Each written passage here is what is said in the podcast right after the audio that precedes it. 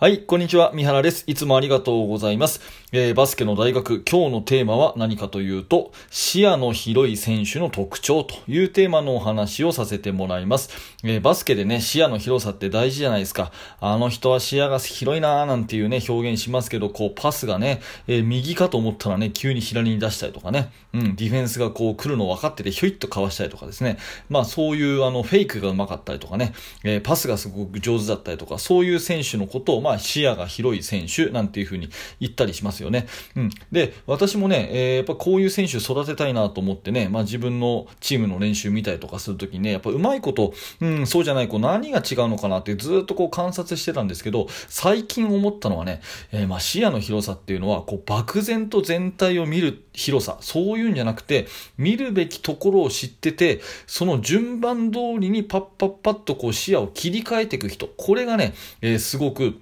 あの視野が広いっていう人なんじゃないかなっていうふうに分かったんですね。うん、もう一回言いますね。漠然と全体が見えるってんじゃなくて、いつどこでどこ見たらいいかっていうのがこう分かってる。それで順番が切り替えられる。こういう人のことを視野の広い人って言うんじゃないかなと思うんですね。うん。もうちょっと具体的な話をすると、例えばプレスディフェンスをあなたがされていて、で、ボールをあなたが持ってて、ドリブルを右手でしてるとしますね。まあ、右でドリブルをしてボールを運んでるとします。その時に、えっ、ー、と、プレスがディフェンスが来てるからどっかパスできないかなと思って、ね、パスするところを探すわけですけれども、まあ右手でドリブルしてるんだったら、大体右側を一回見ますよね。まずパスできないかなと思って前方を見ます。で、視野が狭い選手っていうのは、ずっとそこの右だったら右を見続けて、で、本当に右でパスしちゃう人がダメなんですね。うん、ダメっていうかこれディフェンスにとってバレバレじゃないですか。あ、右手でドリブルしてて右側にね、首が傾いてるなって言ったら右にパスするに決まってるじゃん。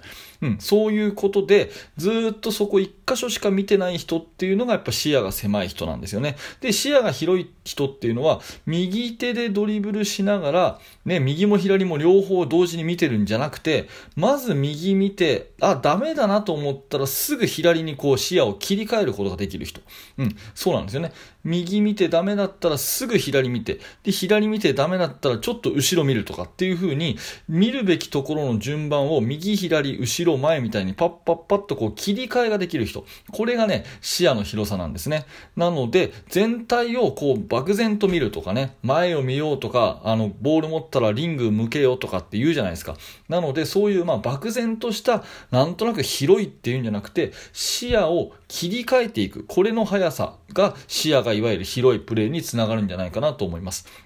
でね、指導者っていう視点から考えると、ここがちょっと深い話なんですけども、要するにですね、今、ここを見て、ダメだったら次ここを見て、その次はここ見ましょうねっていう風な場所と順番を選手に教えてあげることができたら、視野の広い選手って作れるんですよ。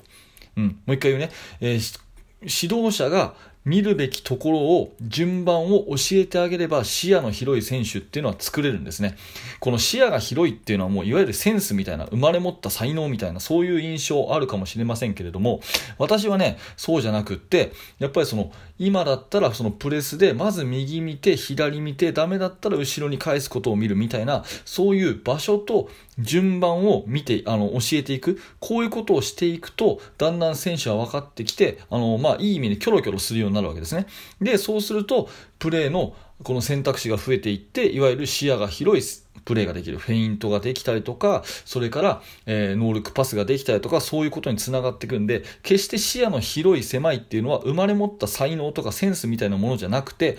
指導者がこう教えていってあげると、目の置きどころ、目の付けどころを教えていってあげる。で、順番はこうだよっていう、その順番を教えていってあげると、視野の広い選手っていうのはいくらでも作れるんじゃないかなっていうふうに思うので、私はね、まあそんなことを最近気づいたので、えー、こういったね、えー、形でお話をさせていただきました。ね、えー、あなたの意見はいかがでしょうか？もし何かね、意見があったらコメント欄にてお待ちしてますし、もし何か質問があればね、えコメント欄にて受付しているので、えー、ぜひ、あの、私とね、交流を図っていただければ嬉しく思います。